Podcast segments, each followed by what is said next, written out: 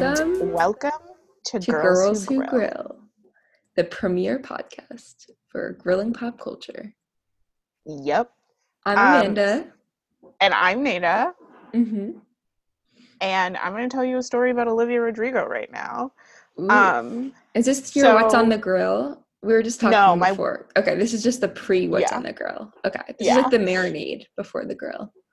thank you, Amanda. I'm loving the meat uh, metaphors. They really just keep me going week to week. Yeah. mhm. Um, oh, I also wanted to shout out to our number one fan, Lauren Queen, who was Mhm. DMing me about our last episode. And I was like, thanks for listening to the podcast. Because I thought she was just listening to it because she's our friend. But actually, she said, it's a really good podcast. It made me feel happy wow. inside. Um, and I want to tell everyone at the top of the episode that if you have been enjoying listening to our freaky voices make meat puns and talk about pop culture, you should leave us a rating. Write us a review Yeah. on Apple Podcasts. We want more people to listen, Mhm. and we are both elderly, geriatric, Gen Z Mhm. millennial cuspers who can't figure out how how to do to do- this. We don't even have Yeah. an Instagram. We don't have social media for it yet. No. We need we need more we need more listeners and then we'll be able to put more energy into promoting it. Exactly, Yeah. which probably is backwards in the scope of actual life, but like, That's how we feel emotionally. exactly. So, yes, that's just that's just something that I wanted to say at the top of the podcast. But yes, Olivia Rodrigo. So, my friend Max, friend of the pod, Max Fully Keen, best name ever. Um, he tweeted that he doesn't understand Olivia Rodrigo. Let me actually find his tweet so that this is um okay. So it says, "Sorry, Zoomers, M dash. I don't get Olivia Rodrigo at all!" Exclamation point. And I think as a wizened twenty-two-year-old, I must be heard. Um, so I liked that tweet because I wanted to stand in solidarity with him, but I stan Olivia Rodrigo. I think she's so cute. So he DM'd me like 10 minutes after I liked it and he was like um he was like everyone who doesn't understand Olivia Rodrigo is exactly our age and I was like I'm so sorry to do this to you but I just like your liked your tweet to stand in solidarity with you. I actually love Olivia Rodrigo.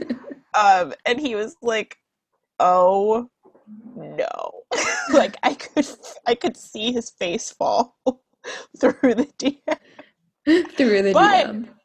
yeah but we did bond over our mutual misunderstanding of tiktok Mhm. um i was like because i was like me my love of olivia rodrigo is the only thing that makes me feel like i can relate to the tiktok teens because i Mhm. girl i do not understand what Um, is going on I've had there. like three people reference TikToks like five times yesterday.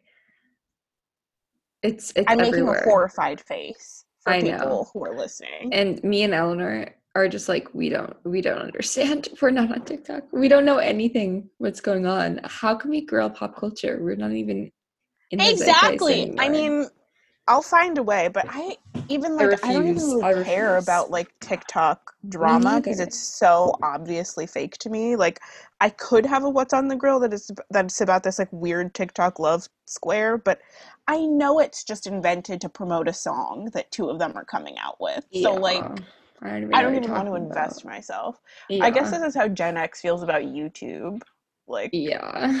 it doesn't make any sense to them. Um, but oh yeah, and all the jobs that I'm applying to right now, just so you know, guys, I am unemployed and very attractive.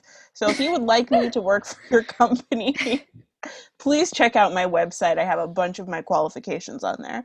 Um, but all the jobs I'm applying for right now are like must be TikTok savvy, and I'm like, I'm 78 years old. What, What do you want jobs are these? like net like media jobs Oh, social okay. media management jobs like intern positions they're like we want someone to run our social media tiktok is a must and it's like It's hilarious. Yeah, I don't understand, but I mean, you could, I guess you could sell your soul to get a job, and we could have a consultant on to teach us about what, what TikTok is. 15 year old $12. Yeah. An intern of the podcast. Please teach us what TikTok is. Yeah, that sounds good. Okay, should we get to our first segment? What's on the grill? Yes. What's on the grill? okay, I want you to go first because I just talked a bunch. Okay, I'll go first, which is I. So I, in terms of watching movies, I normally love going to the movies. I love kind of staying up to date on like what's going on.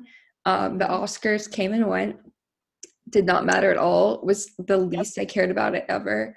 Um, I only saw one movie that was kind of related, or that was like nominated, I think, which was Nomadland. Um, mm-hmm. And then this weekend, I was like, I guess I should watch at least one movie. Like the only other movie I actually um, was like kind vaguely interested in because it got a lot of good press at the beginning um, was promising young woman. Yeah. And i also heard a lot of negative backlash come out after the fact. Like oh, not a lot but just a, a little bit of is this like mostly like is the ending good? And i heard mm-hmm. a little bit of is this a good movie? But not much. For the most part it was like an extremely positive response when the movie just came out. Um have you mm-hmm. seen this this movie at all? I haven't, um, because mm-hmm. I don't know how to, and I'm too lazy to research it. But Carey Mulligan is my favorite actress, so I have plans to watch it. Yeah, I just like haven't yet. Okay, so I won't like I don't want to ruin your experience by like telling you too much about what I think or mm-hmm. anything, but I just want to say it was a big disappointment for me. I really thought it would be it would hit harder. Yeah. Have more weight to it, especially because I read this. Um, the writer Carmen Maria Machado wrote this like beautiful essay about it, uh-huh. and I loved it. And then I saw the movie, and I was like, "This is kind of fine, I guess." But the reaction I had was the trailer was way better. Like it seemed like that was like the trailer was like the best part of it, and then it couldn't really hold up to the feeling that you got when you watched yeah. that. So that was my reaction, which I was kind of disappointed about because I haven't seen many good movies or films this year. So mm-hmm. I was hoping that would be a good one. So that's my like what's on the grill of like trying to, I guess, to to dip my toe back into not just watching TV and like seeing what's out there. Yeah. Um, I will say I did love Carey Mulligan's dress at the Oscars. Thought she oh yeah, no, I love Carey Mulligan too, and I thought she did a good job. Yeah. There just wasn't much going on. I don't know. Interesting. Mm-hmm. Interesting. But maybe when I watch, watch it, we can have a deeper discussion. Yeah, that could be um, interesting. Yeah, my what's on the grill is also sad, a little. Um, but it's because I like wasn't super keyed into pop culture news this week. Um, so I just like thought of this as I was driving. But this is about another podcast that I listen to mm. all the time. It's not like sad, sad. It just okay. is like a little disappointing. Mm. Um, but I got super into podcasts like four years ago when I um, started driving to school because mm-hmm. I needed something to listen to while I was driving, and I got sick of all the music that I listened to. So I started listening to this podcast um, that I just like found on Apple Podcasts called Myths and Legends. Um, I don't know if have you listened to it, Amanda? What is it? It's called Myths and Legends. What? But what is it about? Is it just myths? They like, and... yeah, they like tell myths throughout from like throughout oh, history. I think I yeah. listened to like a one or two actually randomly. Yeah. When I was abroad, I, I was curious it. about it yeah i used to listen to it religiously mm-hmm. um like literally all the time and then i kind of fell off it for a while and i've been trying to like get back into it so i started from the beginning um and it just i didn't even notice this the first time i was listening through or like as i was scrolling through but then mm-hmm. i was mm-hmm. listening to one of the earlier episodes and the host it's run by this guy and his wife. Um, he's white and his wife is of Asian descent. I'm not mm-hmm. sure from where, um, but they basically it, they so they like pick myths from different places and then they retell them on the show, and it involves a lot of research and like taking maybe like fragmented and contradictory stories and cobbling them together into a coherent narrative. Mhm. Um, so I was listening to one episode, and he started the episode by saying, "I've I know this is from like five years ago too. He was like, I've heard a lot of people talk about how um, there's not enough like diversity in the myths that we're telling. Like they're mostly from Europe, and that's mostly just because I'm like a student of English literature." And so there's only so much that I personally know exists. But like if there are people who are listening who know myths from other places, you can record yourself telling the story and then send it in, and I will mix it and upload it to the feed as a bonus episode. Um, that did not happen. I've never, I haven't seen any of those bonus episodes. Um, as far like so as far as I know, I don't think Mhm. that that's happened. But the other thing is that like in the five years since the podcast started and now, still majority of the stories that they tell are ones from Mhm. like Europe or Asia, yeah. one or the other. There's like sprinkled in there a few from like the Middle East. Um, sometimes they'll tell a story from the Pacific Islands or Latin America, and once they told a story from Sub-Saharan Africa. So Mhm. it just isn't really very diverse and it started to bother me as i was like driving that's actually why i was late because i sat in my car in the parking lot of target um writing a message to them basically just saying like i think that it's important for a show that has this far of a reach that is like purporting to be about myths from around the world and like various different cultures to make the effort not and not put the onus on the listeners but to Mhm. actually like make the effort itself to look into and do the research to tell stories from cultures outside of Europe and Asia.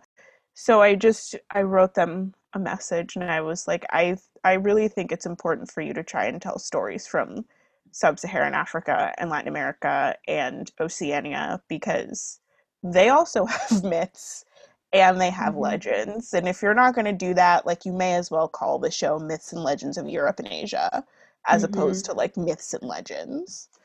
Mhm. Um yeah, that was that's that's my grill. well, hopefully that gets through to them a little bit. I hope so. I mean, I don't even know if they like read messages or reviews it. They have like Yeah. 24,000 reviews on Oh wow. iTunes, so. I, I have no idea. But yeah, I just thought I would make the effort. Okay, should we get into our main topics for today? Yes, let's do it.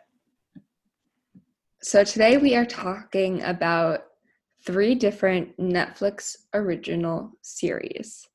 Um Yeah. so the first one that we're going to talk about is well, we can decide which one to go first, but Marriage or Mortgage, which is a show that Neida and I recorded a whole podcast about that got a race to history.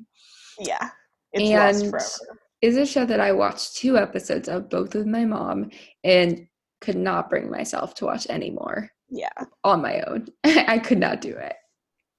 and then we're Yeah. also going to talk about um, Ginny and Georgia, which is another Netflix Mhm. original that took the internet by storm a couple of months Mhm. ago, and we have some opinions. Oh, yes. we have some opinions.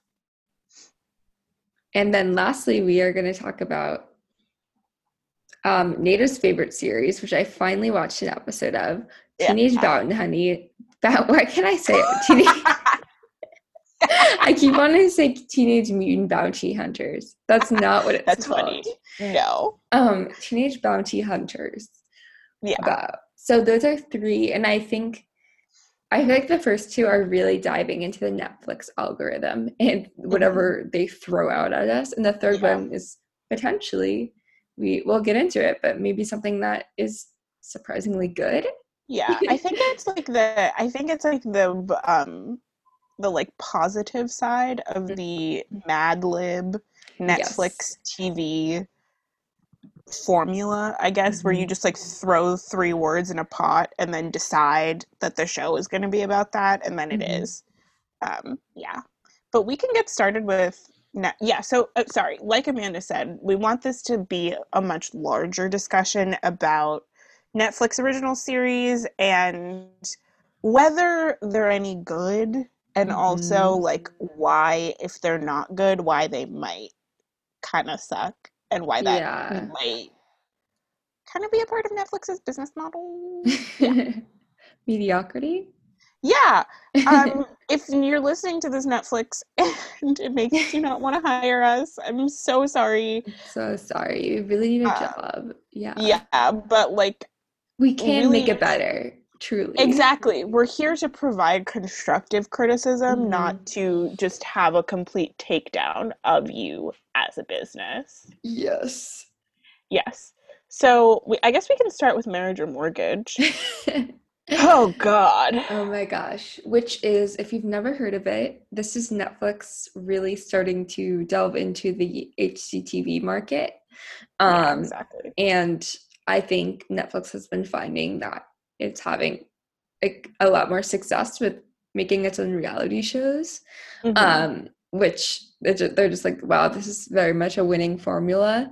Um, and Marriage or Mortgage is a show sort of similar to like Love It or List It or some of those shows where a Yeah. couple has to choose. The premise is absurd, which is that it's in this economy, ridiculous. in this economy, in this economy.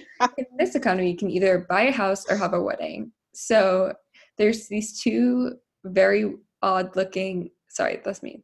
But there's two Oh, like very um Straight. They, don't- they don't have the best chemistry. yeah um woman with like they both have the same exact color of dyed red hair which Yeah. i find hilarious Yeah. um and one of them is a wedding planner and the other one is a real estate agent and basically they're both trying to win over the couple of like if they're going to get a house or if they're going to get a wedding Yeah. Um, and so so yeah, each episode a couple goes on the show and they go to like a series of wedding related Mm-hmm. places and then also like a series of houses and they have to decide which is the better bang for their buck because they're like we have $30,000 we can either spend it on a house or we can spend it on a wedding. Um and the sad part about the show is that they filmed it like right before COVID. And so like all the people who chose marriage either had to cancel their weddings or just like actively had a COVID marriage. Like they just had like an unsafe wedding in the middle of a pandemic. Um so that's fun. It's truly um the only thing i can think about when i watch the show Oh, same. I'm like I'm looking at the times to see how Mhm. long between filming and their alleged weddings that passed, and then Mhm. if it's like nine months or ten months, I'm like COVID wedding. They got married in the middle of, and they'll be like it'll be like a packed room, but there's Yeah. like open windows, and I'm like COVID wedding. It's a COVID wedding. There's no masks.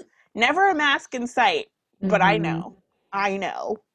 Um, so yeah, I just uh, this the premise of the show is just absolutely utterly ridiculous. Like the idea to me, me personally, the idea that it would be a struggle to pick between purchasing a house and having a large over the top wedding is like utterly baffling. And there's some people who they're they have to come up with like storylines for them. So the reason Mhm. at the beginning that they want a house is like they've been living in a teeny apartment for 10 years or their parents are they like live separately in their parents' house or like one of the couples wanted to get married because they were saving themselves for marriage they like they live together already i think but they Mhm. were saving themselves for marriage and one of the guys would go to his fr- his like best friend's house and sleep there. He would spend his whole day at the house with his fiance and then move to his best friend's house and sleep at his best friend's house at night so he wouldn't get tempted and then go back in the morning. Was this a gay couple? No they were straight oh i thought you said one of the guys that's why i was oh like no yeah no i was there's like no there's Yeah, there's no gay male couples. There's two, Okay. I think, lesbian couples on the show, but Yeah, because there was also like the lesbian couple of, was one of the episodes I saw where they were like extremely Christian. So I was Yeah. curious if that was like if every episode was like extremely Christian gay couples. every episode is is extremely Christian, but like Yeah. in different ways. Yeah. I think, and I oh, that this is something I want to come back to, but I think that that's one of the failings of this show Mhm. is that I feel like HGTV is really good at being clandestinely Christian yeah. and clandestinely Republican. yeah. I talked about this the last time we recorded this. I'm pretty sure like 90% of the hosts on HGTV are Trump supporters. 90%. Like I think maybe one property brother did not vote for Donald Trump in 2016. But like yeah, the outside of question, that- the question is if it's Zooey Deschanel's boyfriend or the other one, who I don't know which is which. We and we'll never know. Yeah. We'll never know. They won't Mm. tell us. And also this is alleged, so please don't sue me. But that so yeah, that is like that I think is the main difference between marriage or mortgage and HGTV is that they just they went a little too hard on the Christ and it could be Mhm. alienating for some viewers. Yes, I think that's true. And also, the two, I guess, hosts of Mhm. those two women have zero chemistry with each other. Yeah. It falls very flat when they're bickering or trying to have some kind of banter. They're rarely not bickering though. They're often like being making like very pointed digs at one another. And I Mhm. think that like the premise is that they run a business together where they sell houses Oh. and also Weddings? weddings. That might not be true, but like they It's have an weird. office. They're like, we're going back to the marriage or mortgage offices, and it's like, so do you just do you just like weekly have fights about whether you're going to emotionally manipulate a couple into buying a house or getting married? Like, Are you talking about that weird building that they always started in the beginning? Yeah, and No, that, that they I- always ended. That's I, I, I'm telling you, that's just some random, um, basically um, studio apartment that I'm sure Netflix rented out for this series because that's Oh. what Queer Eye does. They'll just like rent out some random place to like have them like Oh. hang out in. I fully believe that, but I think that they like said at the beginning of the show that they have a they have a business together or something like that. That's very weird. I don't understand. Yeah. It's yeah it's it's real it's really very weird um but yeah they don't really have very good chemistry together and they're constantly Mhm. making weird digs at each other Yeah. um and the emotional manipulation of the people is truly unreal. we can talk about one of the Yeah. episodes that we Mhm. both watched Mhm. because oh would i say it was wild i watched this show with my niece I Mhm. was like, let's watch this because I got to watch it for the podcast. And she was like, okay. And she loves every TV show. Like, we're about to talk about Ginny and Georgia. She loves Ginny and Georgia. She's so desperate for me to finish it because she thinks it's amazing. Um, so she loves all TV. And I put this on, this particular episode on, and she was like, I'm not doing this anymore. she was like, I cannot watch another episode of this show. I refuse. Um, Oh dear God! Do you want to explain what happens in this one? yeah yeah so there's basically this couple um and there's like it's like very stereotypical there's like the princess like super feminine girly girl Mhm. like wants a big wedding and she wants a house she wants it all and she's like the particular one and then there's like her fiance who's um like in the army or I don't know marines something but he's about to go off to war Yeah. so basically, they need a house immediately so that they can, like, she can be settled and they can start a family together. But in the first meeting, she talks about how, I think a couple of weeks ago, her grandpa, and what does she call him? She calls him something very specific. Do you remember her granddaddy. yeah, her granddaddy. Um, She calls him her granddaddy. Yeah. Yeah, he like had passed away two weeks ago, which when I first heard, I was like, oh, that's really sad. And she cried, and it was like an emotional moment on the show. But I kind of thought that would be where it stopped because it, it was just like this moment where she was like, he would have wanted me to have a house, he would have wanted me to be Mhm. near my family. And I was like, oh, that's Mhm. sweet. But then this was every five minutes, these like the wedding and the real estate lady kept bringing this up. And then they both, in the end, in the last ditch effort to get her to choose one of their things, the whole time she was basically being, at least the show edited her to make her seem like super oh, critical oh, and super like critical. really particular. hmm Like, I can't live here. There's not stairs exactly when you walk in, or I don't like the Yeah. barn door. When it's like you could just take out the barn door if you like everything Yeah. else about this house. Um, and that well, all that was going on, and then finally, at the very end, the wedding lady was like, "Here's this box of doves. You'll release this at your wedding." um, in honor of your late granddaddy. And she started sobbing. And I was like, why is it a box of doves? And then the other, on the other side, the real estate agent had taken her to look at, from our perspective, two houses.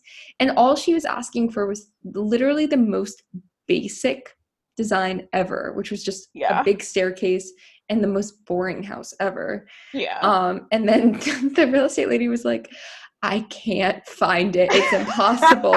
so she brought her to this empty field and showed her this architecture, basically mock up of like a design of like, we will build you this house.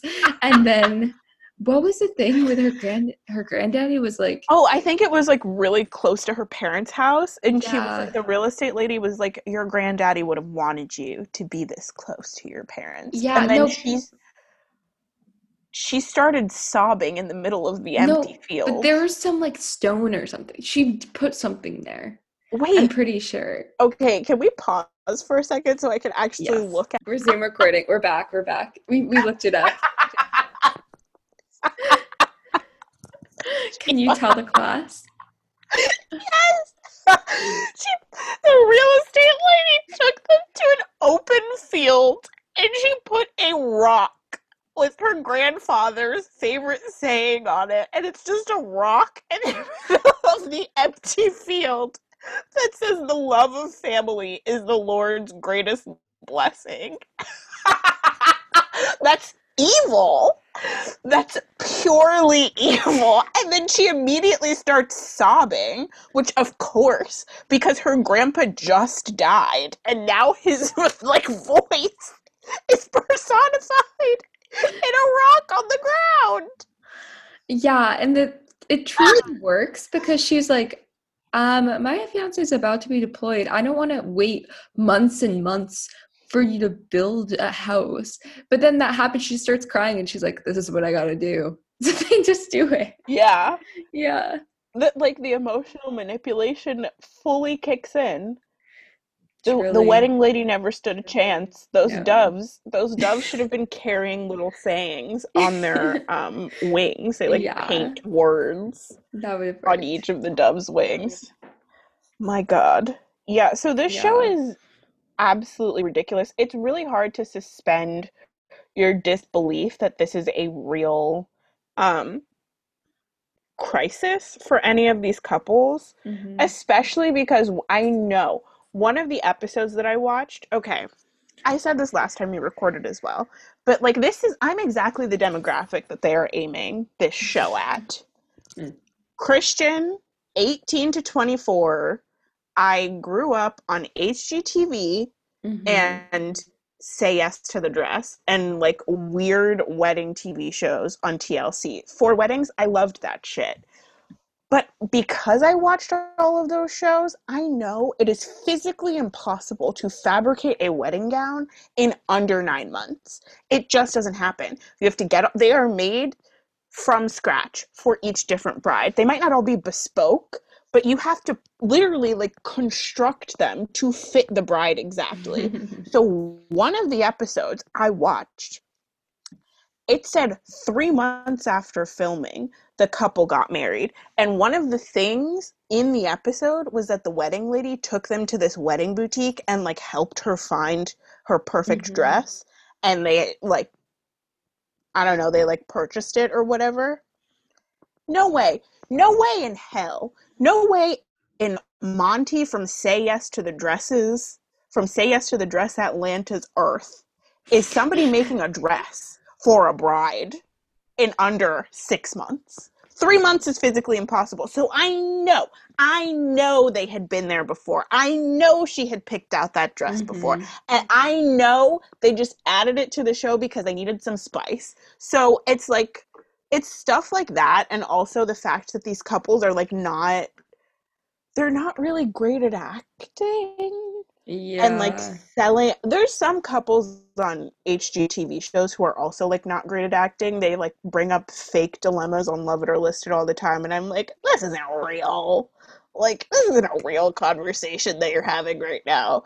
But like it's not it's it's always very clear to me whether they're going to choose marriage or mortgage. And it's also like stupid that they're actually having a crisis on television in front of me about whether they're going to have a home with walls and a roof that will protect them from the weather and keep them safe, or have a symbolic party in somebody's gigantic barn in downtown Nashville to get married when they could just, especially in the middle of a pandemic, when they could just go to a justice of the peace or a random priest and get married there and then have a party that is expensive when they have saved up more money for it.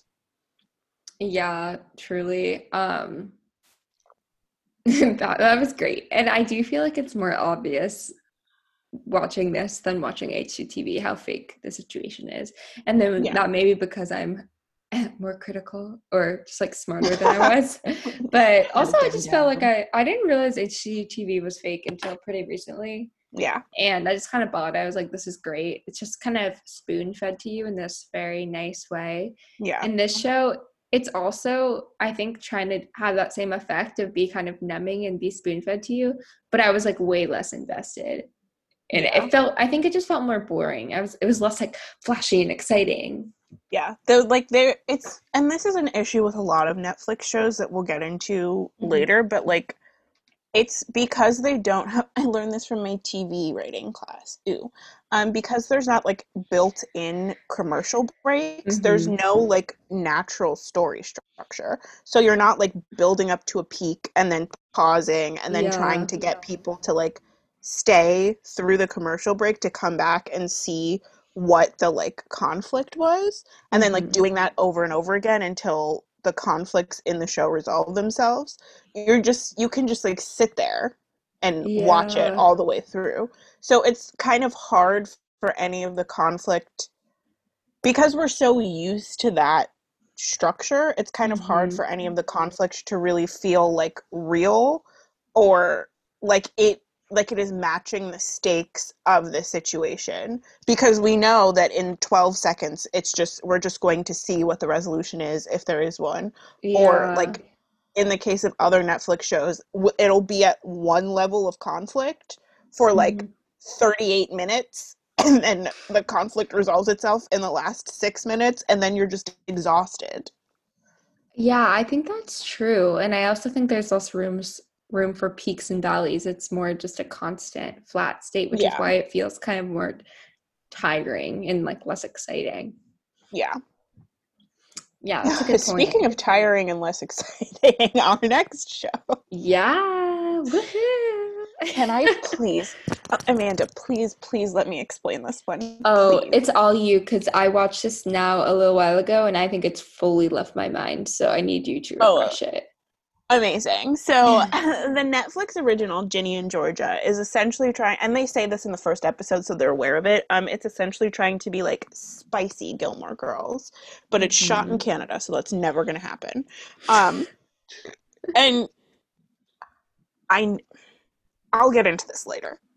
But so it's about a mother and daughter pair, Virginia whatever her last name is, and her daughter, I mean, her mother, Georgia, whatever her last name is. Georgia is a hot blonde bombshell who goes who flits from state to state, dating and marrying different men, and then fucking up their lives and setting them up for different crimes and or murdering them. Um, and Georgia is her no Ginny. Oh my god, can I start over? No, I'm following you. That's Georgia. Okay, yes, that's Georgia. And Ginny is her biracial daughter who seems to have some sort of identity issues Mhm. within herself. But it's like it's like Gilmore Girls in the sense that like Georgia, I mean Ginny the daughter, see, it's very confusing to tell them apart. Ginny the daughter is the more responsible one and she Mhm. like watches her mom go through all these relationships and she's like, I'm never gonna be like that. But then like eventually ends up like that. Yeah. Um, and then Georgia is the one who's like crazy and wild, and she's always walking around in teeny tiny outfits and loves seducing men and getting her way. Um, and it's like, yeah, the dynamic is like flipped, I guess. And then they also have, she also, Ginny also has a little brother who I think his name is Austin. Um, yeah. He's kind of irrelevant, I feel. yeah, he like doesn't really, he's actually the reason that I didn't want to watch any more of the show because I was like, oh, they're gonna keep trying to like make drama with this small child, and I don't want to see that. hmm So I'm not gonna watch this anymore.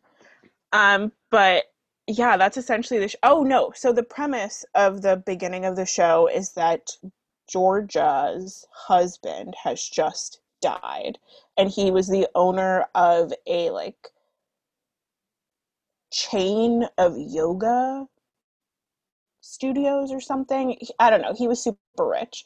Um, and Georgia married him. So he just died, and they are, Ginny and Georgia and Austin are moving from the South where they had been living up north to Massachusetts.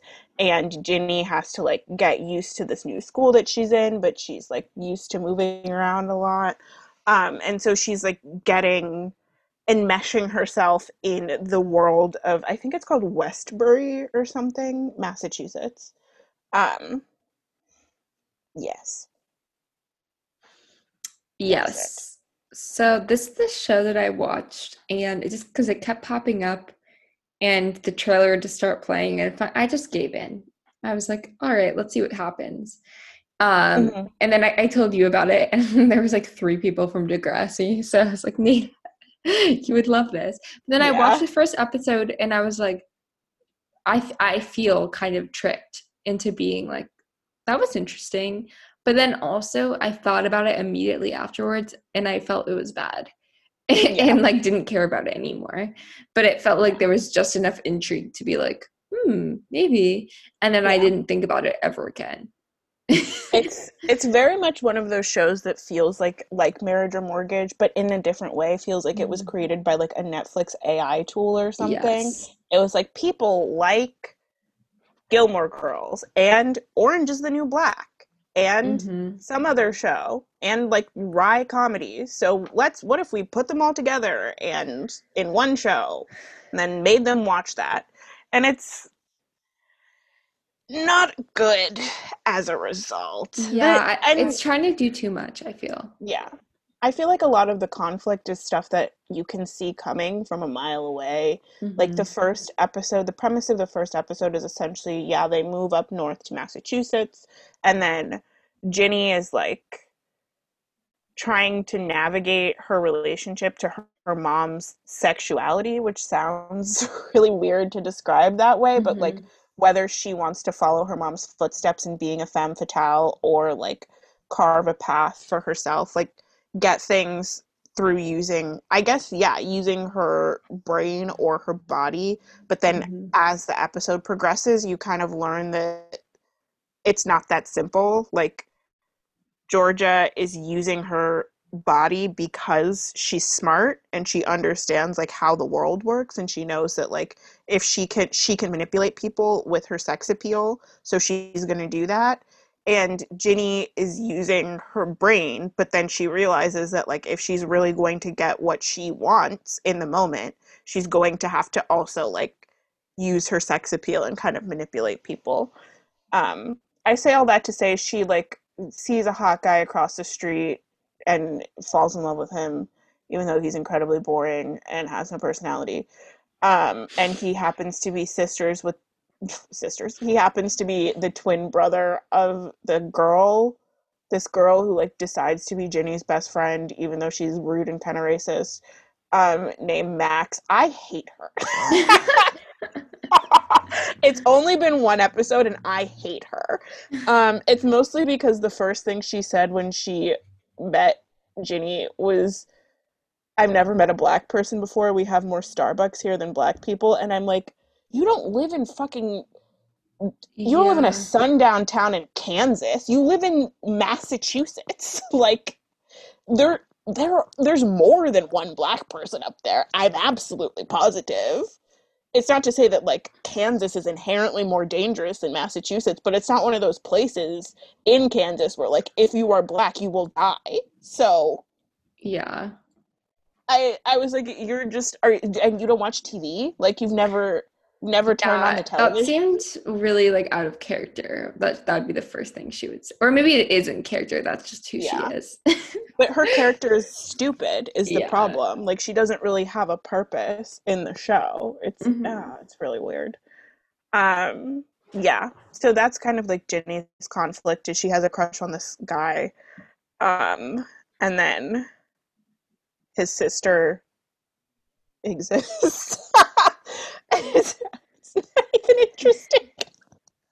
yeah, but like her and that guy just start like hooking up almost immediately in the first episode, and it's over in like two seconds. Like it's very weird though how it progressed, the speed of like making there, out to like suddenly he's like fingering her, and it's been like two minutes, and then it's over, and he's like, "Bye, never see you again." I was like, "What?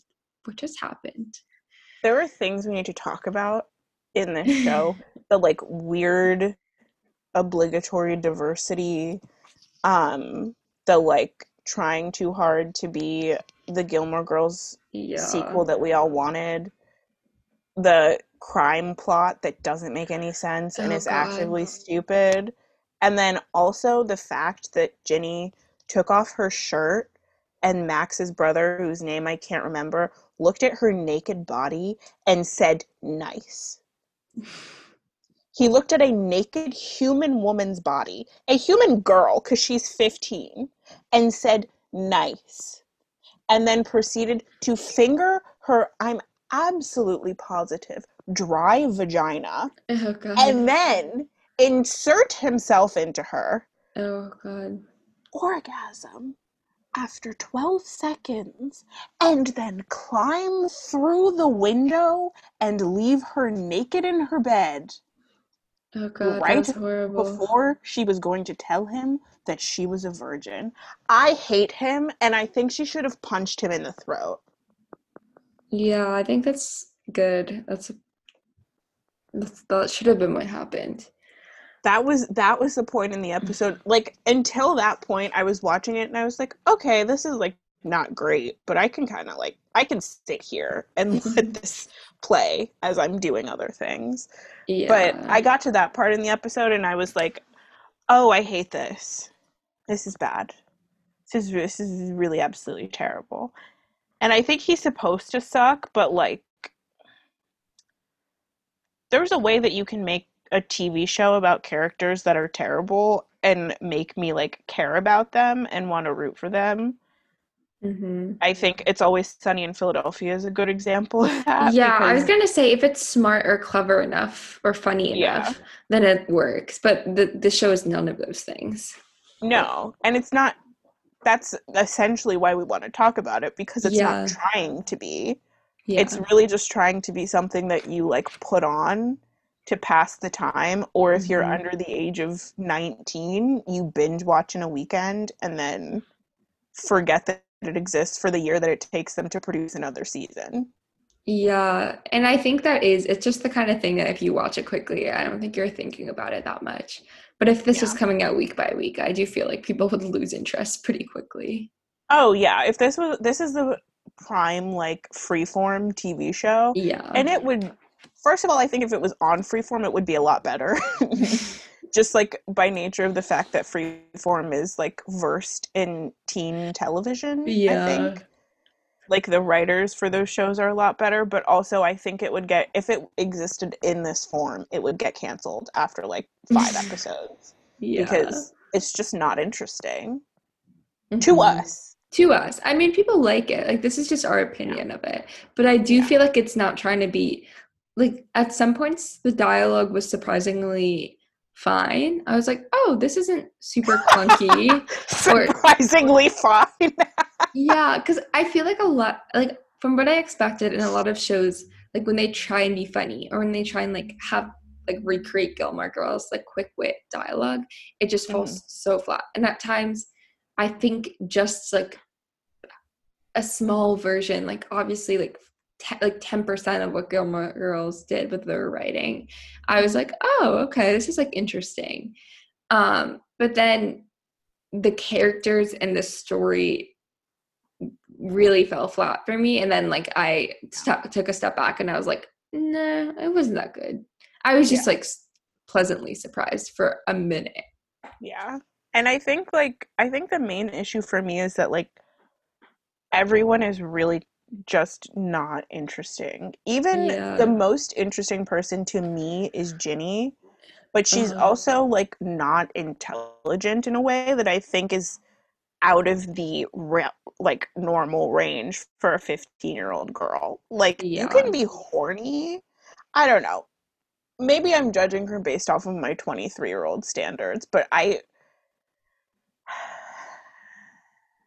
i just find it exhausting how big of a crush she has on that guy for mm-hmm. absolutely no reason yeah maybe we're not prepared to have that story anymore maybe if we yeah. were younger we'd be I'd be like, "Oh, he's hot. I get it." But like yeah. I don't it doesn't it doesn't make sense to me. And like Max is not likable. Her friends whose names I don't remember. Yeah. Not I did see a clip. I because I get like recommended on YouTube all the time random clips from random TV shows. Yeah. And so I did see a clip of the like last episode of Ginny and Georgia, like mm-hmm. the big confrontation scene that happens. And like in that scene, everyone is horrible. Like they're mm-hmm. all awful to each other except Ginny. The worst thing that she does isn't even comparable to like the things that they say and do to her in that like two minute span. And I was like, mm. is this racism? like they're all yeah. turning on her. And She's her the friends. only black person. Yeah. Oh god. Yeah, that's horrible. And I was like, they're like, "You dumb whore," essentially, and I was like, "No, stop no. that!" Like, no, I'm. I don't want to watch this anymore. Yeah, um, but I think the point of this is kind of just that, like, the Netflix model, the Netflix business model, it seems, is less focused on producing TV shows that mm-hmm. are like iconic or um memorable because we we went from Orange is the New Black and House of Cards, those being, and whether you think those shows are good or not, they were constantly nominated for Emmys. They were the reason that people would subscribe to Netflix because yeah. they wanted to see those shows like when they came out once a year. And I feel like nowadays it's less about quality and more about quantity. Like they churn out as many shows as they can so that they have more content to keep people on the app, which in a way is smart because mm-hmm. like if as every network that has ever existed is making its own streaming service. I'm pretty sure we're gonna have like a an IFC streaming service soon enough. Who even knows what the fuck IFC is? IFC is. It's just like that weird channel that I would watch Malcolm in the Middle on after school.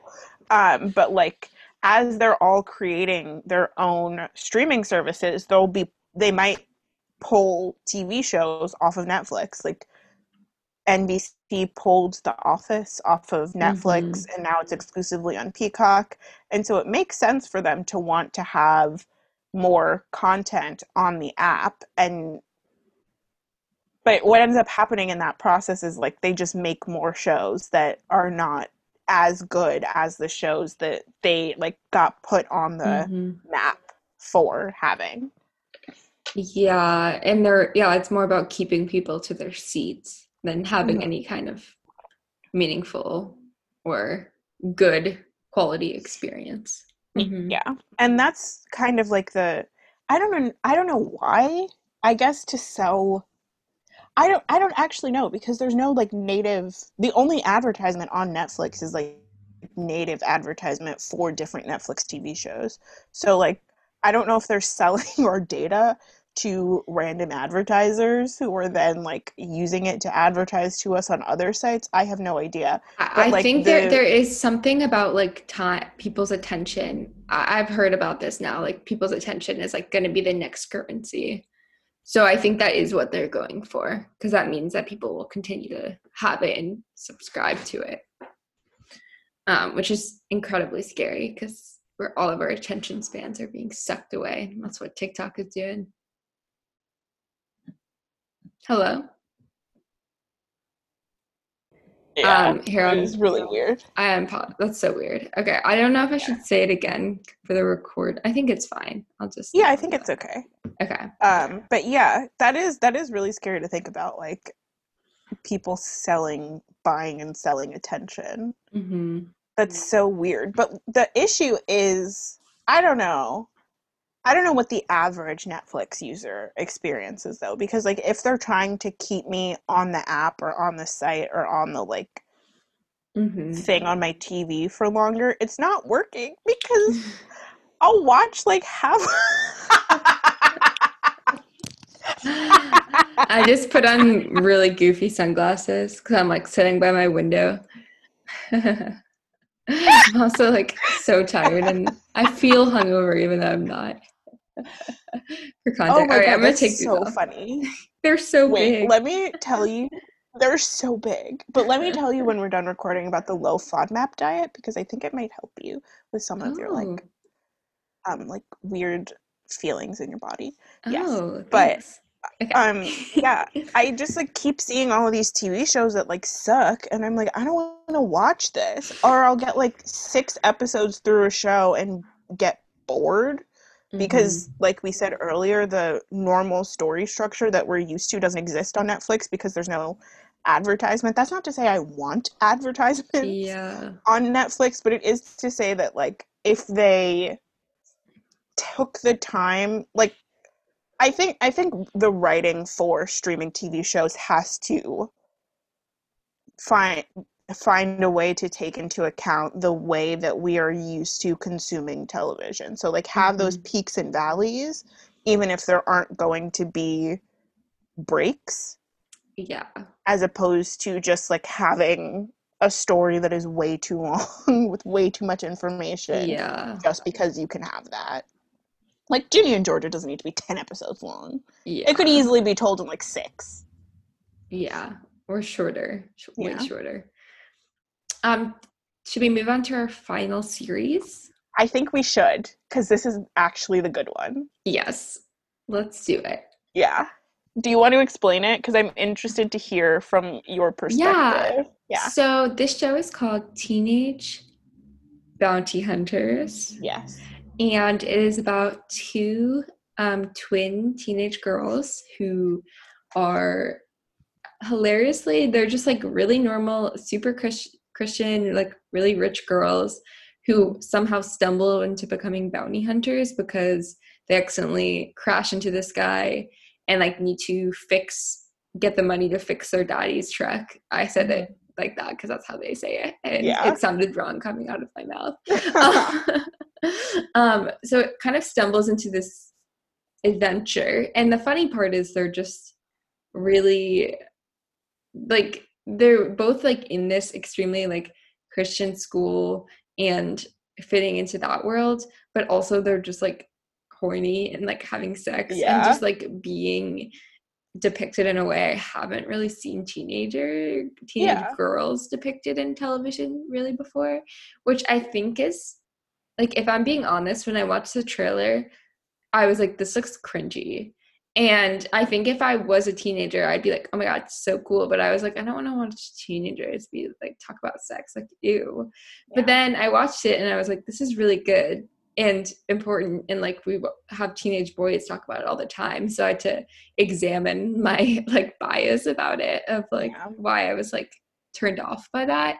But I think a lot of people probably had like a similar similar reaction to it because it's Yeah. not very popular. But it was extremely good.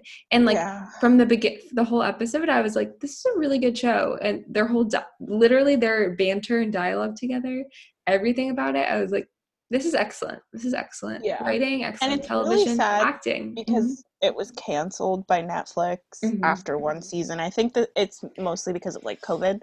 Um cuz Netflix used to be known as the th- the like website that would bring back everyone's favorite cult TV shows and now yeah. they've canceled their very own favorite cult TV show. Um but so Teenage Bounty Hunters is unfortunately no more. But it is an example of a Netflix show where you can do the Netflix Mad Libs and come out with something great. They put a Mhm. bunch of words in a hat and pulled out Teenage Bounty Hunters and we're like, let's do this. And it's it's really funny, it's really smart. The Mhm. relationship between the sisters is so sweet. They have excellent chemistry, like Mhm. you said, Amanda. And like I think another aspect of it that I really enjoyed was like it's telling the story of this like super Christian, ostensibly Republican family in the Mhm. South. But like the young the younger girls are a part of Gen Z, the twins. And so they have different views to their family about the things that they grew up around, but they're also not like they they're not completely like I guess like disavowing the way that they grew up in order to then be considered as like liberated, quote Mhm. unquote, or like intelligent. Like, yeah, they're really Christian and they love Jesus. I think in one episode, Yeah. the there's like two twins. One of them is like the quote. She calls herself the slutty twin, um, and she like wears black nail polish and listens to um, I think it's like electro Christian metal, like something like that. yeah. And then the other one is like the good twin, and she's like blonde, and she's the head of their prayer group, and like all of this stuff. And so they love Jesus, but they also like think that there should be regulations on guns, and they believe that people should get be able to get married regardless of what their sexuality is. And they, I, I really want you to keep watching the show okay. Because there's one episode where they go into a strip club to like get a bounty and Mhm. they walk in and they're like these are the most beautiful women we've ever seen in our entire lives. They're so happy and like as the strippers are dancing they're like yes amazing.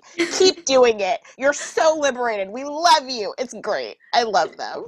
Um but yeah so i feel like that that is an important story to be told because they they still have their roots they're still connected to who they are as people but they Mhm. also are just like growing up on Mhm. TikTok and they have like more of an awareness of Mhm. the world um, than say maybe their parents and their grandparents do. hmm Yeah, that is interesting. I don't think I've seen a show that tells this exact story in this way. Yeah. which is cool. I think the closest I've ever seen is the movie Saved. I don't know if you've watched that. No, I've not. Oh, Amanda, it's so good. It's on Netflix too, but it's about this like private Christian school in the South. But that movie is like it essentially this girl gets pregnant at the Mhm. school and she like has to hide it from everybody. Um, but she does it because her boyfriend comes out as gay and she's like Ooh. trying to convert him and then he gets sent to conversion camp. It's a whole thing. But like if you watch that, that one is kind of like more so making fun of that whole world and like the Mhm. hypocrisy that can exist within Christianity, hmm but also the the main character, the girl who gets pregnant, is still like genuinely Christian Yeah. and like genuinely very southern, but it's kind of trying to like point out all of the contradictions. hmm Yeah. No, that makes sense. Yeah. Any other thoughts about it? I mean, I guess the question is, what is this doing that those the other Netflix originals aren't doing? Yeah, I think it I think it just really takes advantage of story structure Mhm. in a way that I feel like the other shows aren't. Like, I looked at the list of episodes for Ginny and Georgia, and let me actually just look at them again. Oh my Mhm. god, I just saw the crying girl from Marriage or Mortgage. Oh no. I'm not I I want to be clear too that I, earlier I wasn't laughing at her because she was grieving. I was laughing because of the way that the like weird manipulation was happening. yeah. Yeah. No, But- she seems fine. I feel like the show just did her dirty by like, sh- editing her in that way. So I wish her the best. Yeah. Um, but like the episodes of Ginny and Georgia are like 58 minutes, 50 minutes, 51, 54. They're like weirdly inconsistent. Mm. Um, but I feel like the Teenage Bounty Hunters episodes, this might not be true, but I feel like every episode is like a tight 42 or something. Mm-hmm. Um, yeah, 45, 42, 43. So I feel like they're like taking advantage of story structure. And there are those inbuilt peaks and valleys because, mm-hmm. because inherent to the plot of the show, like every episode, they are looking for a different bounty. And so there's like mm-hmm. the plot of them looking for the bounty and then also the plot of whatever they're going through at home or at school. Um, wait, you looked mm-hmm. like you were going to say something. Oh, I was just gonna say that's interesting because from what I know about um like what was like an hour television slot wasn't it like 42 mm-hmm. minutes without commercials like exactly yeah. that amount so i do yeah. feel like they're kind of trying to recreate that but the advantage of being on streaming and not being on like prime time is that i think they can have like more frank discussions about sex or show things yeah. that they wouldn't be able to depending on like what network they were on. So yeah. I think if anything the Netflix platform gives it more freedom as opposed to like the freedom creating it to sometimes too much freedom can let things become muddled and like not have enough structure to thrive. But this is like I think a good freedom to have. Yeah. It's like freedom in terms of content rather mm-hmm. in terms of rather than like in terms of structure. Mm-hmm. And two like Ginny and Georgia is talking about sex in a frank way, but and I don't think it's trying to do it well. Yeah, because like I feel like the sto- the like whole thing with Georgia, I mean Ginny losing her virginity was supposed to like suck and be terrible. Um, oh my god, her name is Virginia, and she lost her virginity in the first episode, screaming. Um, Ew. isn't that nasty? But it feels. Uh, I don't know. It it feels like it feels like the teenagers in Teenage Bounty Hunters are having sex because they want to, mm-hmm. as opposed to because it's supposed to like signify something for the narrative plot yeah. of the show. Like, how freaking weird is it that your 15 year old main character's virginity is like a linchpin of the deeper story that you're trying to tell? about yeah. women and how they relate to their sexuality. Like that's very weird to me, at least. Yeah. I mean, I think it could be good or interesting, but it's like not it, the way it treats it is like weird. Yeah. A place where it's good and interesting is if you've ever seen the movie Diary of a Teenage Girl, that's also mm-hmm. about like a 15 year old girl discovering her sexuality. Mm-hmm. I think she's mm-hmm. like having an affair with her mom's boyfriend. Mm-hmm. Um, but it's like it, I don't know. It has like things that I think are yeah. interesting to say about that, as opposed to just being like, "Look at her fucking." Uh. Yeah. Yeah. Like she's becoming the evil woman, like her mother, yeah. instead yeah, of staying innocent. Mm-hmm. Yeah.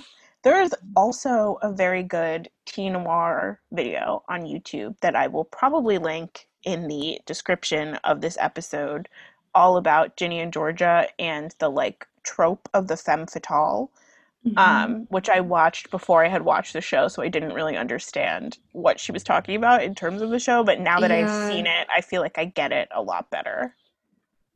I think that's interesting in comparing the two shows that were the most recent ones of Ginny and Georgia and um, Teenage Bounty Hunters, because you could argue that like Teenage Bounty Hunters is also like a little bit not femme fatale in like the sexual way, but it's like mm-hmm. they are these like I guess badass women going off and doing it, but it's not from the first episode it, it's not coupled with their sexuality it's just mm-hmm. like those are two things that happen to be happening yeah and just yeah. so that you know like at the beginning of the show and you should definitely go watch it because the more people who watch teenage bounty hunters the slightly higher likelihood that somebody will revive mm. it.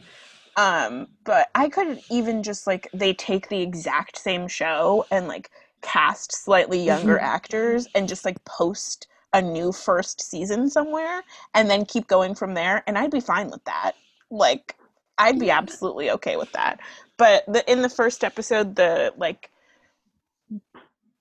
good sister, quote unquote, decides that she wants to have sex with her boyfriend, and mm-hmm. so she mm-hmm. just does um, within like the first three minutes of the show.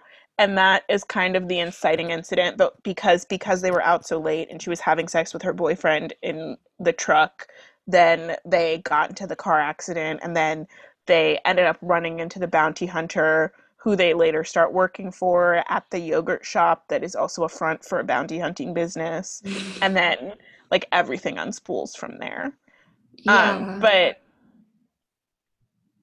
which is is interesting that it's like i feel like a less interesting show would have just made her stay like the virgin good like mm-hmm. madonna and the other one be like the core. you know core basically and keep yeah. that dichotomy but it's immediately like messed up within the first two minutes of the show which i love and that happens in ginny and georgia too like ginny goes from being the like madonna of their mm-hmm. dynamic to like also having sex yeah. like her mother has sex but it's not i don't i don't know how to explain it it's like a traumatizing experience for her rather yeah. than being something that can be empowering and that mm-hmm like makes it seem like like in that show it feels like sex is just a tool which yeah. i mean it can be and that's a story they're trying to tell more power to them whatever but i just think it's more interesting in teenage bounty hunters where they're like they that both of the girls have ownership over their sexuality the entire show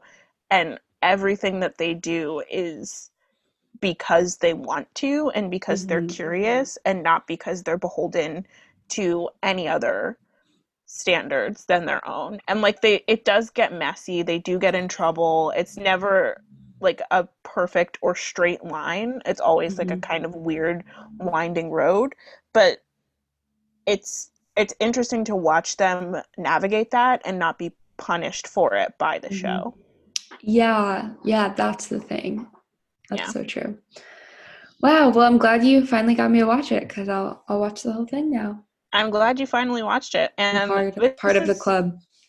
Yeah, this is just to say, like, don't watch Ginny and Georgia. Go watch Teenage Bounty Hunters. Man. Yeah, I mean, it already has a second season. That's the end. That's our takeaway yeah. from this. Oh, the last thing that I wanted to say is that I always know when a show is filmed in Canada because apparently there's only 12 actors in Canada and they've all been on Degrassi and uh-huh. Schitt's Creek. Uh-huh. So that's how I knew that Ginny and Georgia. I was like, this isn't Massachusetts. this is Canada. Yeah. That's funny. Wow. Well, that there you go. Netflix originals. Yep, and Netflix's freaky weird algorithm that is trying to turn us into television zombies. Mm-hmm. Let's fight back. Fight back against the algorithm. Exactly. We can be smart consumers of television we can not watch TV shows when we find them to be incredibly boring. That's what I'm trying to do. That's yeah. I'm glad I I could have watched all of Ginny and Georgia, but then I I took a slight pause and then mm-hmm. I was cured. Yeah, I feel really bad for Lillian though. She wants me to finish it so bad, but like I just can't do it. I this is one of those things that I'm like, this is for your generation. Yeah. One for you, one for me. Yeah. Exactly. If I had been 15 when this came out, I would have loved it. Oh boy. nah, it's not happening. All right. Well, any other thoughts? Any other last minute things? I don't think so. I think we've said our piece. Said our pieces. Well, thanks for another great episode of Girls Who Grill. We'll be back next yeah. week. We're back in our groove. Like this is it. We're we're back yeah. to doing this.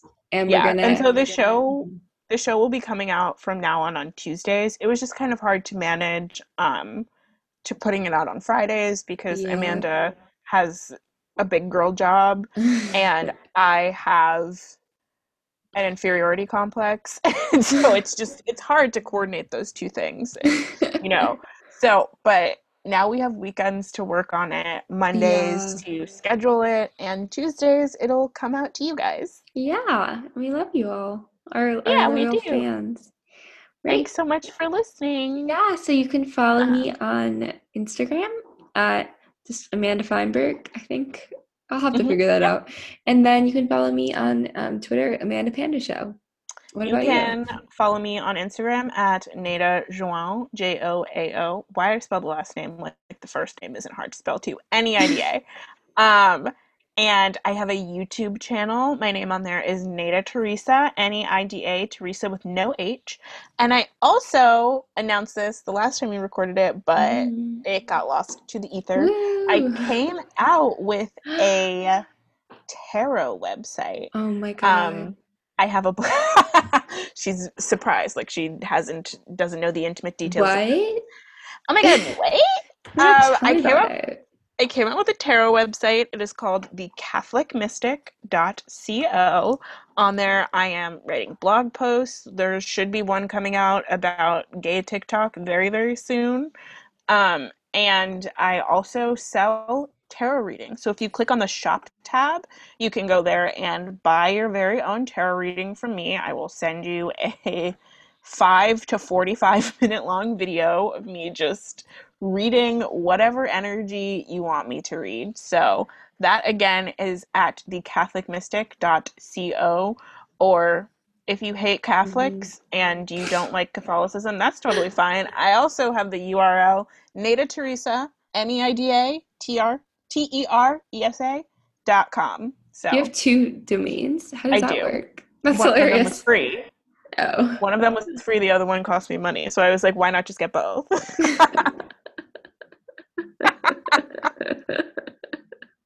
That's hilarious.